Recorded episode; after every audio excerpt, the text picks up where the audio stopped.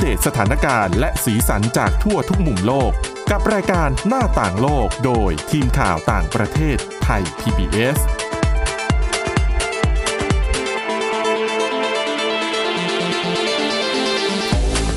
สวัสดีค่ะคุณผู้ฟังขอต้อนรับเข้าสู่รายการหน้าต่างโลกค่ะ วันนี้นะคะเรามีบทความที่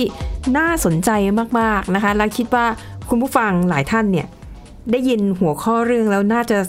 น่าจะสนใจนะ เหมือนกับที่ดิฉันนะคะ วันนี้เนี่ยเราจะมาพูดถึงเรื่องของคนรวย แต่ทำไมคนรวยบางส่วนรวยแล้วถึงยังต้องการทำงานอยู่ เดี๋ยวเราจะมาเล่าเนื้อหาที่น่าสนใจเกี่ยวกับเรื่องนี้รวมถึงมาแลกเปลี่ยนความคิดเห็นกันนะคะ กับคุณชนชยานันท์พร้อมสมบัติ และดิฉันสวรักษ์จากวิวัฒนาคุณค่ะ ค่ะ สวัสดีคุณผู้ฟังค่ะค่ะ คุณคุณนันดิฉันเชื่อว่า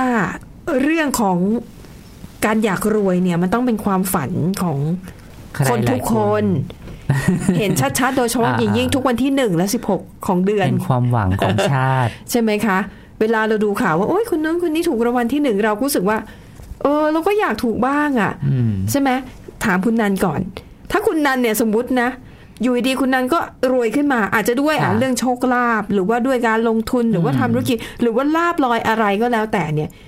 คุณนันเนี่ยรวยชนิดที่ เปลี่ยนชีวิตตัวเองได้คือ ไม่ต้องทำงานก็มีกินตลอดชีวิตอ่าคุณนันเนี่ยจะเลือกใช้ชีวิตอย่างไร ก็ถ้ามีงานให้ทำก็ทำทำไมถึงคิดยังอยากทำงานอยู่ในเมื่อเรารวยมาก ไม่ต้องทำงานเราก็อยู่ได้ตลอดคุณชีสวิวตรรค์เคยว่างไหมว่างสักสี่ห้าวันแบบไม่ได้ทำอะไรอะ ก็มีนะ เบื่อไหมยิ่งช่วงโควิดนี่ไง เบื่อไหมต่อให้ได้หยุดก็ไปไหนลำบาก เบื่อเนาะแล้ว เรารู้สึกว่า เออ ถ้าเกิดเราเราทำตัวให้มีประโยชน์ หรือว่าทำประโยชน์ให้กับตัวเองให้กับอืมคนอื่นได้บ้างอะมันก็เป็นสิ่งที่ดีนะเอออันนี้ไม่ได้คิดแบบคนอาจจะมองว่าโลกสวยโลกสแต่จวยริงๆคิดว่า คิดว่าถ้าสมมติว่าเรามีโอกาสค่ะมีสตางค์มากขนาดนั้นน่ะ โอกาสในการแบ่งปันของเราต้องมีเยอะขึ้นนะเพราะฉะนั้นอาจจะทำทำอะไรเพื่อช่วยคนอื่นน่ะน่าจะดี แต่อาจจะไม่ได้ทำงานเดิมที่ทำอยู่ อาจจะทำงานอย่างอื่นหรือเปล่าถ้างานเดิมมีคุณค่ายังมีคุณค่าพอที่เออจะช่วยคนได้หรือว่าค่ะช่วยเปลี่ยนแปลงอะไรบางอย่างได้นะ ก็ก็ทำต่อไปอืมอย่างเช่นตอนนี้คิดว่างานที่เราทำอยู่ก็ก็มีส่วนในการช่วยคนอื่นด้วยค่ะถ้ายังสนุกกับตรงนี้อยู่ก็ยังทำต่อแหละเพราะว่างานที่คุณนันทำอยู่ตอนนี้ก็คือเป็นการกรองข้อมูลข่าวสารใช่ให้กับก็ส่งประชาชนข้อมูลความรู้เออเป็นที่เป็นประโยชน์กับประชาชนเนาะอันนี้ก็ค่ะก็ถือว่าเป็นประโยชน์อะ ก็ก็ยังสรุปได้ทำอยู่ ถ้ารวยก็จะยังทำงานนี้อยู่ต่อไปใช่ใช่ทำเพราะว่าถ้าอยู่บ้านเฉยๆต้องเบื่อแน่เลย ฟังดูดีอะเออแต่ว่าไม่เหมือนดิฉันเลยเดี๋ยวอะคนที่เขารวยเขาอาจจะมี activity อย่างอื่นเนาะที่จะไปทำแบบช้อปปิ้งซื้อของเอออันอะไรเดี๋ยวเดี๋ยวเราจะมาคุยกันหรือเปล่าว่าเอ๊ะช้อปปิ้งมีเงินและช้อปปิ้งได้ตลอดเวลาเนี่ยอืมมันให้ความสุขได้จริงหรือเปล่าอืมแต่ถ้าถามดิฉันนะ ถ้าดิฉันรวยขนาด ไม่ต้องพึ่งพาเงินจากการทำงานนะไม่ทำแล้ว ไม่ทำแล้วงานอ๋อแต่ดิฉันอะจะเลือกทำงานที่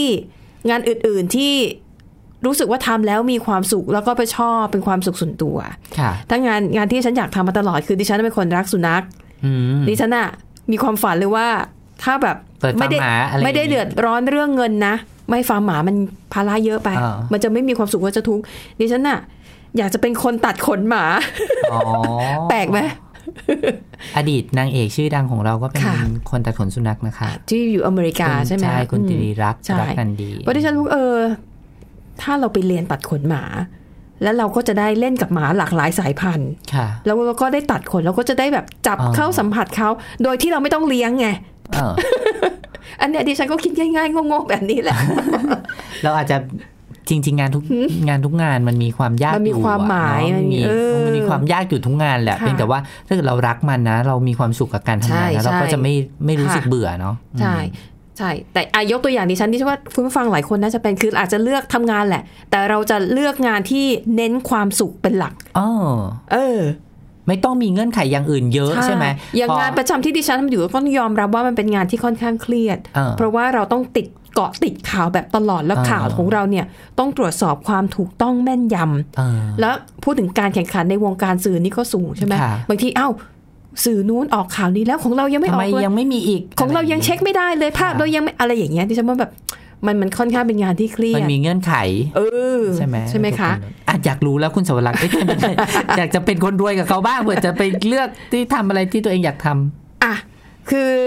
ที่สาเหตุที่ดิฉันหยิบเรื่องนี้ขึ้นมาพูดคุยเนี่ยนะคะ เพราะว่าไปอ่านเจอบทความค่ะใน BBC นะคะเขาแปลมันน่าสนใจแล้วดิฉันก็คือก่อนหน้าเนี้ยคือตอนเนี้ยก็ยังคิดอยู่ว่า ถ้าเรามีเงินน่ะ เราไม่ต้องทำงานก็ได้ มีเงินสักอย่างเราก็ต้องมีความสุข แต่ว่าในบทความชิ้นเนี้ยค่ะเขาไปสัมภาษณ์ คนที่คนรวยว่างั้นเถอะ ใช่ คนที่จากก่อนหน้านี้เป็นคนธรรมดาแต่แล้วจู่ๆเขาก็ วันหนึ่งเขาก็รวยขึ้นมาแบบพลิกชีวิตได้อ่าอย่างที่บอกคือไม่ต้องครับทำงานตลอดชีวิตคุณก็มีรายได้ค่ะนะคะ ปรากฏว่าสำนักข่าว BBC เนี่ยไปสัมภาษณ์คนเหล่านี้ ปรากฏว่าคนเหล่านี้เนี่ยทุกคนเลยบอกว่าให้อยู่เฉยๆอะเขาทำไม่ได้ ยังไงเขาก็ต้องทำงาน แต่เหตุผลที่ลึกกว่านั้นมันเป็นเพราะอะไร เดี๋ยวมันเล่าให้ฟังกันนะคะสำนักข่าว BBC เนี่ยไปสัมภาษณ์ผู้ชายคนหนึ่งคือคนนี้เนี่ยนะคะเขาขอไม่เปิดเผยตัวตน แต่บอกแค่ว่าเขาชื่อคีต นะคะ แล้วก็ให้ข้อมูลว่าเขาเนี่ยเป็นผู้ประกอบการจากซิลิคอนวัลเลย์เอาซึ่งเขาเนี่ยทำงานที่บริษัทเทคโนโลยีแห่งหนึ่งและเข้าใจว่าน่าจะเป็นหนึ่งในผู้ก่อตั้ง หรือเป็นบริษัทเป็นพนักงานแบบยุคบุกเบิกอะค่ะ ปรากฏว่าบริษัทนี้นะคะ เข้าตลาดหุ้นอืมกลายเป็นมหาชน ดังนั้นรายได้ของบริษัทเนี่ย หรือว่ามูลค่าหุ้นที่เขามีอยู่อะ มันก็เพิ่มสูงขึ้นแบบอืมหลายเท่าตัวค่ะจนในที่สุดเนี่ย ด้วยทรัพย์สินที่เขามีอยู่จากบริษัทเทคโนโลยีแห่งนี้เนี่ยคะเขารวยแบบชั่วข้ามคืน ไม่จำเป็นต้องทำงานอีกต่อไปก็ได้อืมคือแค่อาศัยเงินปันผลค่ะอะไรจากเงินที่ที่ได้จากการ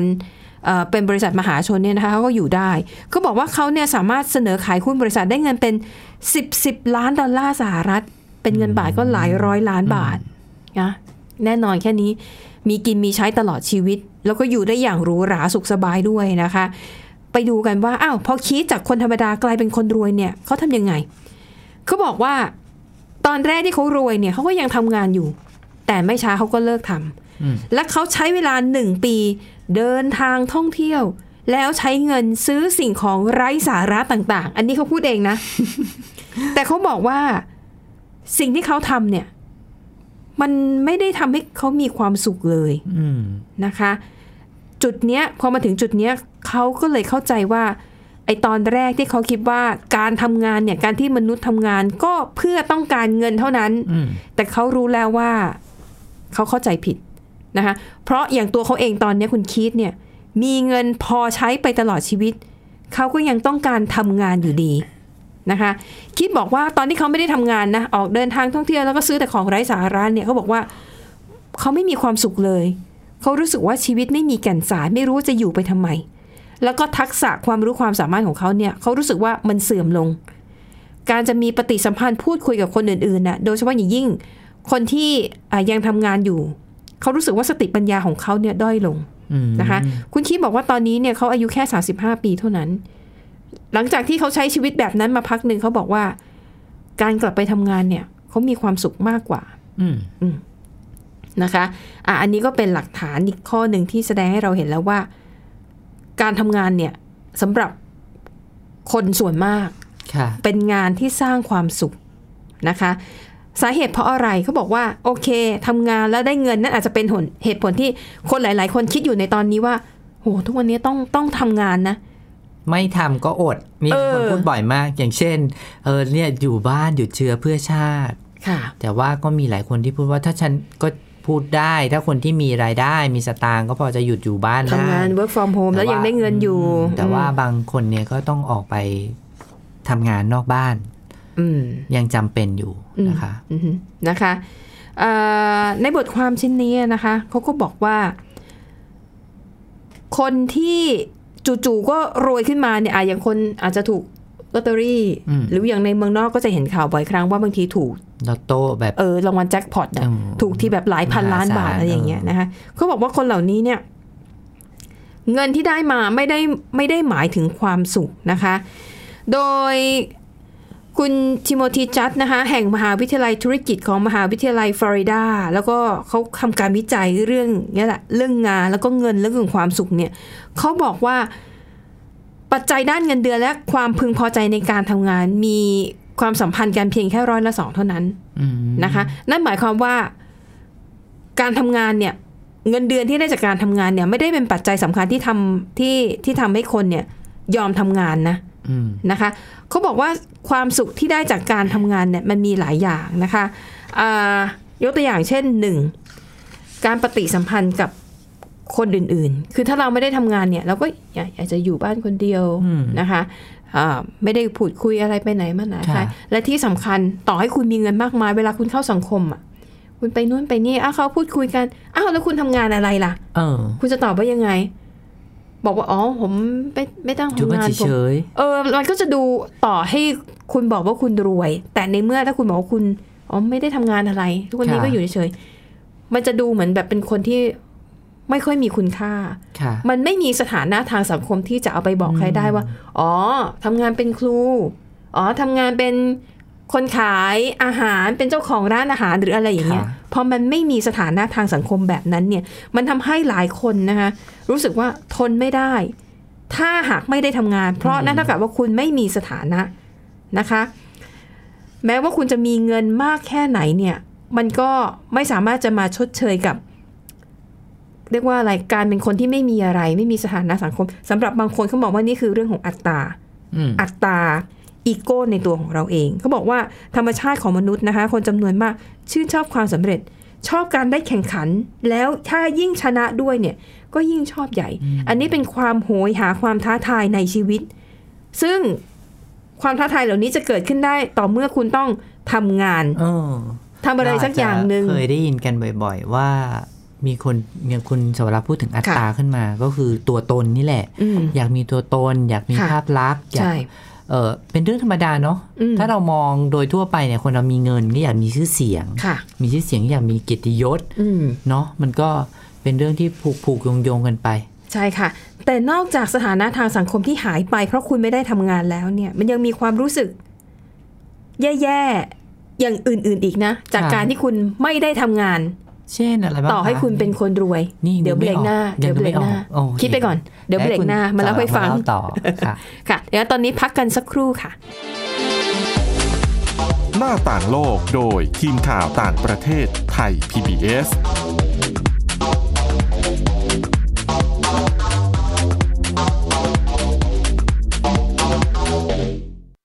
เพียงแค่มีสมาร์ทโฟน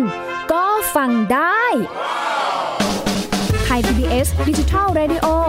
สถานีวิทยุดิจิทัลจากไทย PBS เพิ่มช่องทางง่าย ๆ ให้คุณได้ฟังรายการดีๆ ทั้งสดและย้อนหลัง ผ่านแอปพลิเคชันไทย PBS Radio หรือเวอร์บายเว็บไทยพีบีเอสเรดิโอคอมไทยพีบีเอสดิจิทัลเรดิโออินฟอร์ทนเมนต์ for all ทย PBS Application on Mobile ให้คุณเชื่อมโยงถึงเราในทุกที่ทุกเวลา ได้สัมผัสติดตามเราทั้งข่าว รายการ รับชมรายการโทรทัศน์ และฟังรายการวิทยุที่คุณชื่นชอบ สดแบบ online streaming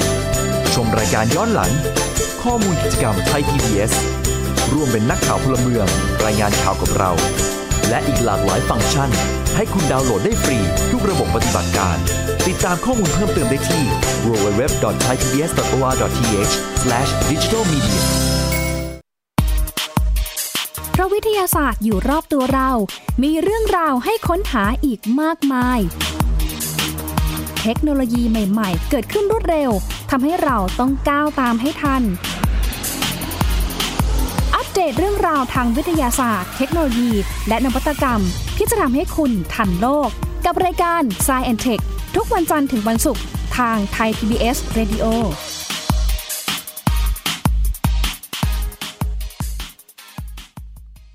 มากกว่าด้วยเวลาข่าวที่มากขึ้น จะพัดพาเอาฝุ่นออกไปได้ครับ มากกว่าให้คุณทันในทุกสถานการณ์ ตามที่กฎหมายดังกล่าวกำหนดเอาไว้ มากกว่ากับเนื้อหาเที่ยงตรงรอบด้านนำมาใช้ในคดีเมาแล้วขับ มากกว่า ในทุกทางออกของสังคม ป้องกันไม่ให้ปัญหาเกิดขึ้น มากกว่ากับข่าวรอบวันในทุกมิติ เครนก่อสร้างเกิดอุบัติเหตุขึ้น มากกว่าด้วยการวิเคราะห์ที่ตรงจุด ความพยายามของภาครัฐที่จะแก้ปัญหา และมากกว่ากับทีมข่าวมืออาชีพ ข่าวไทย PBS ให้คุณได้มากกว่า หน้าต่างโลกโดยทีมข่าวต่างประเทศไทย PBS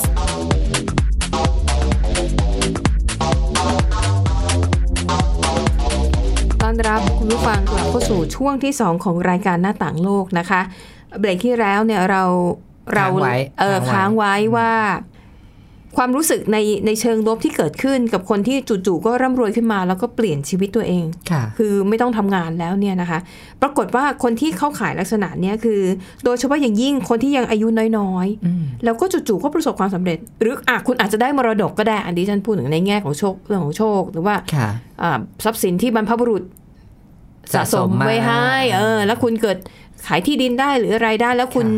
ได้เงินร้อยล้านพันล้าน ไม่ต้องทำงานอีกเลยเนี่ยเขาบอกว่า เชื่อไหมว่าคนกลุ่มนี้เนี่ย ถ้าหากเขาลาออกจากงานค่ะเขาจะเกิดความสูญเสียอย่างที่ไม่ได้คาดหวังไว้นะคะ ดังนั้นเนี่ยคุณคีตเนี่ยนะคะที่เป็นตัวละครตั้งแต่ต้นเรื่องที่เราเล่าให้ฟังเนี่ยเขามีคำแนะนำนะคะว่าอะ คุณนั้นต้องฟังไว้นะเผื่อวันหนึ่งคุณแบบรวยปุบปับขึ้นมาแล้วทำตัวไม่ถูก จะเริ่มต้นตั้งแต่วันพรุ่งนี้เป็นต้นไป คุณทิพย์มีคำแนะนำนะคะ ว่าสำหรับคนที่อะจู่ๆก็อาจจะร่ำรวยขึ้นมาหรือว่าได้ทรัพย์สินที่เปลี่ยนชีวิต ที่คุณไม่ต้องทำงานตลอดชีวิตเลยก็ได้เนี่ย คุณคิดแนะนำว่าอย่างนี้ค่ะ ว่าให้คุณนั้นยังคงทำงานต่อไปนะคะ หรือพยายามทำชีวิตให้มันมีแก่นสารแล้วก็มีจุดมุ่งหมายใหม่ของชีวิต คุณคิดบอกว่าการประกอบอาชีพเนี่ยจะทำให้เรารู้จักความรับผิดชอบ คือถ้าหากคุณไม่อยากจะทำงานแบบอะเป็นลูกจ้างเขาหรือว่าอาจจะเป็นเจ้าของกิจการแล้วคุณรู้สึกว่ามันเครียดไป ยังไม่อยากค่ะทำงานในลักษณะนั้น คุณคิดแนะนำอย่างนี้ค่ะว่า ลองไปดูงานประเภทงานอาสาสมัครอ่าหรือตั้งเป้าหมาย CSI เรื่องการเดินทางท่องเที่ยวอืมเพราะในเมื่อคุณไม่มีปัญหาเรื่องของเงินเนี่ยนะค่ะคุณก็อาจจะเดินทาง เช่นตั้งเป้าว่า อะปีนี้จะเที่ยวอาเซียนในครบกี่ประเทศ หรืออะไรก็ว่าไปค่ะหรือเดินทางต่างประเทศไม่ได้ช่วงนี้ ก็ตั้งเป้าไว้เลยว่า จะเที่ยวเมืองไทยให้ครบอืมกี่จังหวัดภายในหนึ่งปีหรือสองปีอย่างนี้ก็ได้นะคะ หรือว่าอาจจะตั้งเป้าในการใช้เวลาอยู่กับเพื่อนๆนะคะ แล้วก็จะเพื่อนจะไม่ว่างให้เราทั้งวันนะคะ เพราะเพื่อนยังต้องทำงานอยู่เพื่อนต้องทำงานอยู่ด้วยนะคะอ่าคุณคิดเลยบอกว่า จากประสบการณ์ของตัวเขาเองนะคะเขาอาจเขาบอกว่าเออตอนที่เขาทำงานแล้วก็ยังไม่ได้ร่ำรวยอย่างตอนเนี้ยเขารู้สึกว่ารายละเอียดต่างๆ ในที่ทำงานนะซึ่งเป็นปัญหาเนี่ยเขามองว่ามันเป็นเรื่องที่หงุดหงิดน่ารำคาญ แต่จริง ๆ แล้วสิ่งเหล่านั้นเป็นเรื่องที่มีประโยชน์ ยกตัวอย่างเช่นอะเวลาเราทำงานจริงๆอะทุกวันนี้สิ่งที่เราต้องเจอคือหนึ่งการประชุมค่ะจะต้องมีการนำเสนออะอย่างของเราก็ต้องนำเสนอข่าวนำเสนอประเด็นว่าจะ นำเสนอข่าวมันแบบไหนประเด็นไหนรูปแบบยังไง ให้ออกมาน่าสนใจค่ะงานของเราหรืองานหลาย ๆ อย่างมีกำหนดเส้นตายอืมมีการประเมินผลการทำงาน หรือการข่าวที่ออกอากาศไปแล้ว มีการพูดคุยกันนอกรอบ ซึ่งคุณคีตเนี่ยเขาบอกว่าก่อนหน้านี้เขาก็รู้สึกว่าไอ้สิ่งเหล่านี้เนี่ย มันจุกจิก มันน่าลำคาญไม่อยากทำไม่อยากประชุมเลย แต่เขาบอกว่าจริง ๆ แล้วไอ้สิ่งเหล่านี้ที่ว่ามาเนี่ยนะคะ มันเป็นตัวผลักดัน ให้คุณทำงานต่าง ๆ ที่ท้าทาย งานที่คุณอาจจะรู้สึกว่าไม่อยากทำแต่จำเป็นต้องทำให้สำเร็จ เพราะว่าโอเคหนึ่งเราต้องการเงินเดือนจากงานเหล่านี้ต้องการรายได้จากงานเหล่านี้ เราไม่อยากทำแต่เราต้องทำนั่นคือการผลักดันตัวเองให้ก้าวไปข้างหน้าให้เรียนรู้มากขึ้น สิ่งเหล่านี้ มีประโยชน์อืมเคยมีคนบอกว่าชีวิตเหมือนโจทย์เลขนะคะ ค่ะ เพราะว่าเราต้องแก้ค่อยๆ แก้โจทย์ไปเรื่อยอืมๆสุดท้ายแล้วผลลัพธ์ที่ออกมาเนี่ยมันจะเป็นตัวบอกว่าเฮ้ยเราทำได้ถูกต้องหรือเปล่า เราก็ฉลาดทำไขึ้นหรือเปล่าแล้วก็ใช่อดทนมากขึ้นใช่จากสิ่งที่เรา คือดิฉันว่าจริงๆ ถ้าเราแบบร่ำรวยมหาศาลเราก็คงไม่อยากทำอย่างงานยากๆว่าไม่ทำฉันไม่จำเป็นต้องทำ เราก็จะไม่มีการพัฒโอ้นาใช่ถูกต้องไม่มีการฝึกฝนตนเองพราะนี่ไง เพราะเราไม่ได้แก้โจทย์อะไรเลยเนาะอืมเพราะว่าเราใช้ชีวิตแบบสบายๆใช่ไหมใช่ทีนี้มาดูกันค่ะว่าสำหรับคนที่อยากรวย ดิฉันก็มีบทความบทความเหมือนกันว่าเขาคุณดรนิเวศ เหมวชิระวราการเป็นนักเขียนนักลงทุนนะคะค่ะก็เขาเล่าให้ฟังเขาอืมเขาบทความเนี้ยเขาเล่าให้ฟังถึงการไปอ่าน หนังสือของคนคนหนึ่งไม่รู้ค่ะใช่คุณคีตเดียวกันหรือเปล่านะคะเขาชื่อค่ะชื่อคุณคีต คาเมรอนสมิธค่ะเขาบอกว่าเขาได้ไปอ่านหนังสือเล่มเล็ก ๆ เล่มเนี้ยเขาเขาก็เลยสรุปมาเรื่องความแตกต่าง แล้วก็โดดเด่น 10 อย่างระหว่างคนรวยค่ะกับคนระดับกลางค่ะไม่ใช่คนจนนะคะ คนรวยกับคนทั่วไปนี่แหละ เป็นคนแบบว่าเออทำไมถึงแตกต่างกัน เขาบอกค่ะว่า ข้อแรกที่ทำให้ให้คนรวยกับคนทั่วไปแตกต่างกันก็คือ คิด สั้นกับคิดยาวค่ะไม่ใช่คิดสั้นแบบฆ่าตัวตายนะคะค่ะหมายถึงคิดวางแผน ไปถึงเรื่องในอนาคตอืมคนที่รวยเนี่ยมักจะคิดเรื่องของปีหน้าค่ะ10ปีข้างหน้าอืม20ปีอืมข้างหน้า แต่คนเอ่อคนทั่วไปคนระดับปานกลางเนี่ยจะคิดเดือนต่อเดือนค่ะ เดือนชนเดือนใช่ถูกต้องเหมือนเรื่องสตางค์เลยอุ้ยเดือนนี้จบแล้วฉันจะใช้เงินก้อนนี้กับค่ะอะไรอะไรอย่างเงี้ยอืมเป็นต้นนะคะ ข้อต่อมาก็บอกว่า คนรวยจะพูดถึงเรื่องที่เกี่ยวกับไอเดียค่ะ แต่ว่าคนชั้นกลางจะพูดถึงเรื่องของสิ่งของและเรื่องของคนอื่นซะมาก อืม คุณนิเวศเนี่ย เขาตีความคำพูดนี้บอกว่า คงจะไม่ได้หมายความถึงคนรวย ไม่พูดเกี่ยวกับเรื่องของคนอื่น หรือสิ่งของของคนอื่นเลยนะคะอืมแต่ว่าอาจจะหมายถึงเรื่องของเบื้องหลังนิสัยค่ะ ในเรื่องนี้ก็คงคนรวยส่วนใหญ่ก็แหม เราก็คงได้ยินอยู่ในแวดวงไฮโซมีการเมาส์มอยกันเรื่องของคนนู้นคนนี้กันบ้างอืมแต่เขาไม่ได้พูดในเชิงซุบซิบนินทาแต่ค่ะอย่างเดียว จนเป็นนิสัยอืมแต่ว่าเขาใช้ประโยชน์จากเรื่องที่เขาพูดค่ะแล้วที่สำคัญก็คือคิดเรื่องของตัวเองมากกว่าเรื่องของคนอื่นอืมอืมคือคิดวางแผนเรื่องของตัวเอง โดยไม่ได้ไปใส่ใจเรื่องของคนอื่นมากค่ะนะคะ ข้อต่อมาก็คือ คนรวยยอมรับความเปลี่ยนแปลงค่ะ ขณะที่ชนชั้นกลาง ต่อต้านการเปลี่ยนแปลง แล้วรู้สึกว่าอืมการเปลี่ยนแปลงคุกคามชีวิตอ่าเราคงเคยได้ยินเข้ใจหลายครั้งเลยอ่บอกว่าเหมือนโควิดนี่แหละค่ะค่ะโควิด -19 ที่เราอยู่กันทุกวันเนี่ยคนที่ปรับตัวได้เร็ว เราจะเห็นเลยว่ามีคนประสบความสำเร็จจากการเปลี่ยนแปลงตัวเองจากนักธุรกิจค่ะดิฉันเคยเคยเห็นท่านหนึ่งเป็นนักธุรกิจทำหมอนยางพารากับค่ะที่นอนยางพาราในอืมจังหวัดทางภาคอีสานนะคะค่ะ ปรากฏว่าโรงงานเขาเนี่ยมีมีลูกจ้างจำนวนเยอะมากเลยอะค่ะแล้วก็ไม่รู้ว่าจะจะต้องทิ้งลูกจ้างพวกเนี้ย80คนร้อยคนพวกเนี้ยอืมไปได้ยังไง เขาเลยคิดว่าเขาจะทำอะไรดีค่ะเขาเปลี่ยนตัวเองมาทำโรงงานอาหารค่ะ จากทำหมอนยางพาถูกราต้เนี่อยงนะ แล้วก็ถามเอ่อ คนงานทั้งหมดว่าเราพร้อมจะเปลี่ยนไปด้วยกันไหมค่ะถ้าเราพร้อมเราก็อยู่ด้วยกันต่อ แต่ถ้าใครไม่พร้อมก็เดี๋ยวให้เงินชดเชยอะไร แล้วก็กลับแล้วก็บ้านกันไปแยกค่ะย้ายอืมปรากฏว่าทุกคนน่ะมองเห็นไปในทิศทางเดียวกันว่าต้องสู้ เพราะค่ะงานนี้ไม่สู้ไม่ได้อืมปรากฏว่าเขาก็คิดเมนูง่าย ๆ จากที่คุณแม่ทำให้ทาน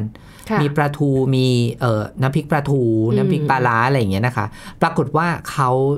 เก็ตไอเดียว่าที่บ้านของเขาที่ภาคอีสานเนี้ยค่ะเป็นจังหวัดที่ผลิตข้าวหอมมะลิอืมที่อร่อยมากค่ะแล้วก็มีชื่อเสียงมาก เขาก็เลยซื้อวัตถุดิบในชุมชนของตัวเอง เป็นการช่วยคนในชุมชนของตัวเองนี่แหละค่ะแล้วก็เอาเอาของทั้งหมดมาผลิตเป็นอาหารค่ะแล้วก็ส่งออกปีที่แล้วปีเดียวนะคะค่ะเขาได้รายได้ 50 ล้านอัพอ่า เผลอๆเนี่ยอาจจะดีกว่าค่ะใช่หมอนยางพรดีกว่าขายหมอนยางพาราแล้วอืมลูกน้องที่อยู่ด้วยก็ได้โบนัสด้วยอ่าอันนี้ก็เป็นการปรับตัวนี่เราพูดถึงคนที่คิดได้เร็วกว่าคนอื่น แต่ปรับถ้าคนด้ไม่เวปรับกาตัวก็โอ้ยขายไม่ได้นู่นนั่นนี่ทำยังไงดีรัฐบาลช่วยหน่อย เออใช่ไหมเราก็เห็นเออตัวอย่างแบบนี้อยู่เหมือนกันนะคะค่ะค่ะข้อต่อมาก็คือคนรวยอะยอมรับความเสี่ยงที่ได้มีการพิจารณาก็ไต่ตรองดีแล้วอืมส่วนคนที่เออยังไม่ค่อยรวยก็ไม่ค่อยยอมรับความเสี่ยงนะคะ แล้วก็คนรวยก็เรียนรู้แล้วก็เติบโตตลอด แต่ว่าอืมคนระดับกลางทั่วไปความรู้จะจบที่แค่โรงเรียน คิดว่าไม่ต้องอ๋อเรียนเพิ่มแล้วไม่ควรฉันเรียนจบแค่ปริญญาไม่ฉันไม่เพิ่มจบแล้วอืมไม่ต้องไปเรียนอะไรเพิ่มแล้ว แต่ว่าค่ะคนรวยเขาจะคิดว่าเขาต้องต้องเพิ่มเติมอยู่ตลอดเวลานะคะ แล้วก็ค่ะฝากอีกข้อหนึ่งก็คือคนรวยเขาจะเน้นเรื่องการเพิ่มขึ้นของความมั่งคั่งของตัวเองอืมแต่ว่าคนทั่วไปก็จะคิดว่าเป้าหมายมันอยู่แค่เนี้ยพอแล้วจบแล้ว ซึ่งอืมความจริงเราควรพัฒนาตัวเองต่อไปเรื่อย ๆ เหมือนกันนะคะอืมอันนี้ก็เป็นเป็นเรื่องที่นำมาฝากกันเผื่อว่าใครคิดว่า เอ๊ะ ลองเปรียบเทียบตัวเองว่าฉันจริงๆคิดแบบนั้นจริง ๆ หรือเปล่าเอออะไรมันอย่างเปเงี้ยลี่ยนนะคะได้ที่เริ่มที่ตัวเองเลยนะใช่คะค่ะแค่ปรับทัศนคติ ในวิกฤตนี้อาจจะมีเออโอกาสอยู่ใช่นี่ที่เล่าไปทั้งหมดนี้ยังไม่เริ่มเป็นคนรวยเลยนะคะเริ่มอุ้ยดิฉันตรงกับข้อที่ไม่รวยซะเยอะเลเขายเรียกว่าเตรียมความพร้อมที่จะเป็นคนรวย โอเคอะเนี่ยฟังไว้วันนี้แล้วก็คงจะได้ไปปรับแก้ไขตัวเองเหมือนกันว่าอ่าฮะต่อไปเราจะเป็นคนรวยให้ได้ค่ะ หรือถ้าคุณผู้ฟังสนใจเรื่องราวเหล่านี้ก็ติดตามรายการหน้าต่างโลกได้ค่ะนะคะเราก็จะรวบรวมบทความเรื่องราวที่น่าสนใจแล้วก็หวังว่าจะเป็นประโยชน์กับคุณผู้ฟัง บ้างไม่มากก็น้อยนะคะ เอาละวันนี้ขอบคุณสำหรับการติดตามค่ะ หมดเวลาแล้วนะคะ เราสองคนพร้อมทีมงานลากันไปก่อน พบกันใหม่ในตอนหน้า สวัสดีค่ะ สวัสดีค่ะ Thai PBS podcast. View the world via the voice.